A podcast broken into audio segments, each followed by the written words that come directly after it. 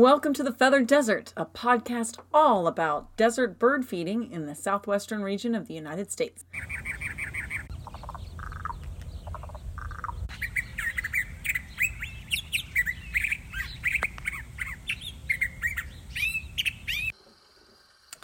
Hi there.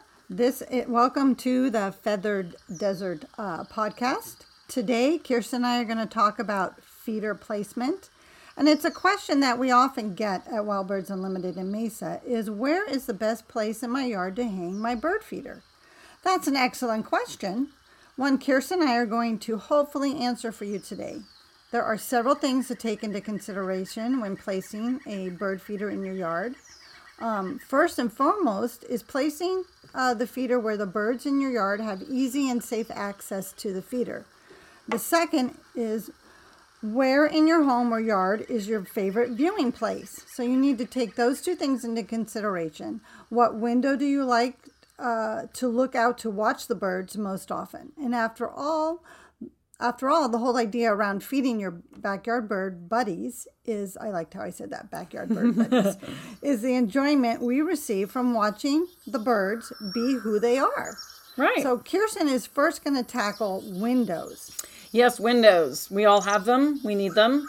That's how you're going to see your birds. So there are specifics for placing a feeder in front of a window. And this is for bird safety and your optimum viewing. Also, sometimes for your safety too. Yes. Because you never know. Could be a big bird, could crash right into your window and crack it. So, the window strike zone, there is a window strike zone, and we want to avoid placing feeders in the window strike zone. So, you, and that is three feet to 10 feet from your window. So, in that three foot away to 10 foot away zone is your strike zone. We want to avoid that.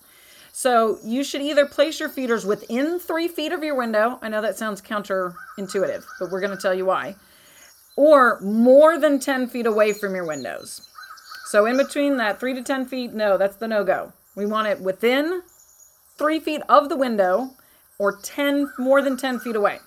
So the distance between your window and windows and your feeder is not just about your view. It is a safety issue for birds visiting your feeders. Everyone has experienced this, I am sure. Everyone listening right now has experienced a bird running into your window. So when your feeders are closer than 3 feet to your window, if a bird is spooked, they may fly into the window, but they just can't gain enough momentum to actually really hurt themselves. And they'll usually just bounce right off. And that's why we want it within three feet of the window. Also, they're already braking. If they're going towards that feeder that is three feet to the window or even right on the window, like some of our hummingbird feeders here and our little treescape feeder that actually attaches to the window, they're already braking as they're coming towards your window. So if they miss the feeder, they definitely need to go back to flight school. But if they miss the feeder, they're just going to hit the window very, very lightly and yeah. bounce off and maybe be stunned for a moment, maybe not even be stunned. So that's why we say within three feet of the window. Then your next one, if you cannot do that or you don't want to do that, then you want to put your feeders 10 feet from the window. So when feeders are farther than 10 feet from the window, birds may spook towards the window but it gives them time to make a sharp turn and avoid hitting the window. And we do encourage you to look at our podcast called Window Collisions Preventable Death for more on birds and windows and how to prevent them from hitting the window. All right, so we've got Cheryl with more tips on feeder placement. So, yes, more tips and more and more tips. Place feeders where you will be able to reach them for cleaning and easy refilling. That's, That's super very important, important. because um, it promotes um, you being a participant in feeding the birds and keeping feeders clean is very important and um, hygiene is very important in um, feeding the birds. Birds should have not only easy access, but their safety should be a consideration. Placing the feeder in a tree or a pole close to a tree or tall shrubs provides the birds with quick access from a predator such as a cat or a hawk it makes them feel safe. And if they feel safe, they're going to visit that area more often, which gives you more opportunities to watch them and uh, view them. Feeders should be sheltered from the weather, sun, or rain, under the branches of a tree, or by using a weather guard to protect the seed from getting wet and then moldy. Um, we do sell these at Wild Birds um, Unlimited in Mesa. We have uh, weather guards you can put over your feeders if it has to sit in the sun. We even have some that are colored that provide some shade for the birds. Um, birds still come to feeders even even in the rain or snow. So have a little cover for them. Keeps the birds dry and their meal dry as well. Yeah. I'm I've uh, been often asked uh, when it rains here, should I take my um, bird seed in? Well, I leave my feeders out in the rain Yeah. um, because I know the birds are eating it. Does that mean that my cylinder is going to get a little damp and it may deteriorate faster? Yes. It means I'll have to replace it sooner. So I'm taking that chance. Yeah. So it's really a personal um, decision whether you're going to pull your feeders in or not. Yeah. I leave them out because the birds got to eat. And you can make that decision too during our monsoon season a little differently because sometimes throughout the year we don't have super heavy rain. Like in monsoon season, we get a lot more heavy, heavy rain. That maybe you maybe you just do a tube feeder and not necessarily a cylinder at that time. And then during our drier times, I definitely leave my cylinders out if it's just a light rain. But if I know it's supposed to like rain all day long and pour, then I grab the stuff. Like if I have a cylinder out, I grab that, or if I have a suet cylinder out, I grab that and bring it in. But I'll leave my um, my tube feeder out because that is at least keeping the the seed a little dry, but it's still offering them something. Yes. So that's something you can mix and match. And if it's going to rain at night, you can definitely take your feeders Oh, in. sure, yeah, the birds are sleeping. the, in the morning because the birds are sleeping. Absolutely. The proper distance from branches to discourage rodents. Okay. Yeah. Um, if this is a problem you deal with, and we are talking about feeder placement, it is important to maintain certain distances off the ground and away from fruit trees, decks, and windowsills. Okay, windowsills surprise me, but squirrels and roof rats can jump. This surprised me too with roof rats, not squirrels, because I've seen squirrels Yeah. do this. Can jump easily three feet straight up. That's vertical. Yes. Okay, that's a rat with those little feet. Yeah, that one I've I, I worked with rats once again in, in the zoo industry, and uh, I do love a good rat. Uh, these, of course, were fancy rats, but yeah, I have seen them jump, and it was terribly surprising. We're like, no way is he going to be able to get up there, and it's boom, and we're like, whoa! So they do. They've got some little springboards in those feet that you don't know are there. Like little kangaroo feet. Yeah. So if your feeder is four to five feet off the ground, or you've placed a baffle at four feet um, around your pole system or even your tree, um, then the bird food is safe. But then you have to remember that squirrels and roof rats use trees. Yes. Um, So they can jump horizontal that three feet as well or drop um, from above. So you have to make sure that um, you would want to place your feet feeder four feet feet from fencing or a low branch or a windowsill. That's where the windowsill comes in. Yeah. And generally, if the branch is eight to 10 feet above the feeder, the rodents will stay in the tree. They won't make that drop because they understand that hurts. Yes. And if they miss, Yes. yeah, they won't do it for whatever reason in their brain. They've got they've got better uh, death perception than I do. yeah. yeah. And when I lived in Maryland, just to go with this, I did have my trees. I kept it. I had this really great old um, uh, walnut tree. It was wonderful, and it had this really great branch that went straight out. And I te- and it was probably about six feet from the actual tree trunk, and then I hung it on um, a metal chain link chain. About mine was probably yeah, maybe five, five, six feet. And it actually worked really well from that branch. And it was low enough for me to be able to to get it easily so I could refill it and clean it. And I saw a squirrel one time try it. I didn't even use a squirrel baffle on, on the top of mine because he got about he got all the way down and he was literally hanging on to the branch with his back feet. And he was holding on to the, the chain with his front feet and he starts swinging around and he's like, this isn't working. So you can use that like a chain link metal uh, chain will help. And then also here at WBU Mesa, we have ones that are specifically made for trees like that. And it's they're hooks, the tree hooks, and they're really, really long ones. we have different lengths. Yes, different lengths. And if you use that really, really long one, it helps to keep the squirrels and the rats from being able to shimmy down it.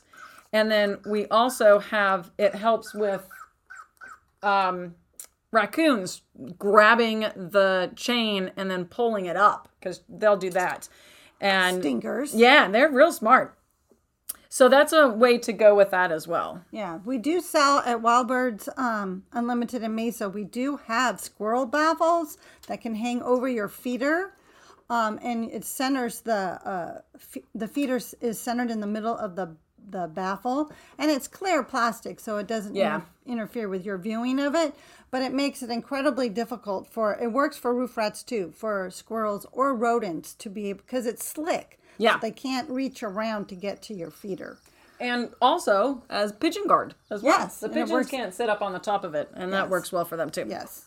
So we have got m- even more tips. Even more tips on feeder Yes. placement. All right. So, how close can feeders be to one another? We get that question quite a lot Yes. here at the store. And it's always nice to be able to provide more than one food choice for your backyard birds. So, variety in food does encourage diversity in birds that visit your feeders. And we also tell people that. So, we want to think about that a little. And these are the things we want to think about when you're doing that. You want to keep small birds separate from bigger birds. So if you're offering a finch feeder, don't put it right next to something that you're offering for larger birds. Like lovebirds. right, like lovebirds, because the smaller finches, unless they're house finches, house finches really have no sense of, they'll just do whatever they want. They have no fear of anything. Um, but if you're trying to attract those um, goldfinches, they're very polite birds. They're extremely polite. They're not pushy at all. They will wait their turn. But if they don't ever get to the food, then they're not going to come back. So keeping those separated. So if you're doing a cylinder for the lovebirds and a finch feeder, you want to keep those separated from each other. And we're going to talk about distances in just a moment. Uh, hummingbirds also do not like a lot of activity near their feeders. We've all seen this. Um, so multiple hummingbird feeders should be placed 25 feet apart. I would say minimum of 10 if your yard is not big enough for that. And you want them when you're attracting them specifically for hummingbirds out of sight, out of mind. Yeah. So if it's 10 feet, maybe around a corner. Maybe around a corner, something like that. Yes. I know not everybody's got a huge yard and maybe you want to have more than one. So 25 definitely is great because they just, that's a lot of energy for them to They, expend. they exhaust themselves and they'll stop. Yes. and they'll be like, fine, somebody else can use that one. Um, but front of the house, back of the house is a great place to do that. That's what I do with mine. And that works really well. They just don't want to deal with bigger birds being around them. And of course, they want to keep their stuff to themselves. They don't share with other Yeah, hummingbirds. they're very territorial. Yep. So They having don't them share well. no, not at all. So having them separated. Another thing to think about your hummingbird feeders, and really any feeder, is sun versus shade, especially here in Arizona. When I lived in Maryland, I put my hummingbird feeder in the sun because it was cool there and they needed to warm it. But here, you don't want to put your hummingbird feeder in the sun unless you are in here the winter. Then, if it is you know 65 or below, that's fine for it to be in the sun because it's keep the nectar nice and warm, and the hummingbird won't overheat. But putting it in the shade or at least partial shade is probably the best, really, for any feeder, especially here in the valley, because no one wants to sit in the sun when it's hot and eat stuff. Yeah, we don't want our soda hot. No, we don't want our soda hot. And this also goes for seed feeders too. And birds just don't want to sit in the sun in the middle of the day or when they don't need to get enough energy or get more of their energy up because it's just it's hot. I mean, we don't want to be out in the sun at all. We'll stand in the shade. If you need to be outside, you try to wear a hat or stay under a tree. So that's the same thing here as well. Uh, 10 feet is a reasonable distance between feeders, especially if they're different feeders that are attracting kind of the same birds. So if you have a seed feeder and a suet feeder, that's totally fine. Uh, this keeps stress levels down and it helps keep the ground clean. We don't want everything sitting right around each other because then all the poo builds up on the ground and then that can cause all sorts of different types of problems. And definitely check out our podcast about that. And we did one that was how to keep your feeder right, from becoming did. a disease We depot. did. And we talk about the different diseases that can happen when you have your feeders too close together. And there's more tips on uh, taking care of the ground underneath your feeders. Yes, exactly, in that podcast. So we'll say here, always keep the ground underneath your feeders clean. Um, and sometimes adjusting the spacing helps with sanitation as well. Just move them uh, a few feet more apart. Uh, you can use an APS system, and that stands for Advanced Pole System. We do offer that pole system here at WBU Mesa for sure, and most of our WBU stores around the country will carry it. The system is actually designed to be able to hold two or more feeders, which is wonderful.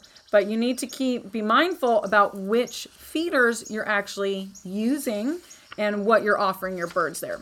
So birds do eat different foods at different times of the day and within different social circles.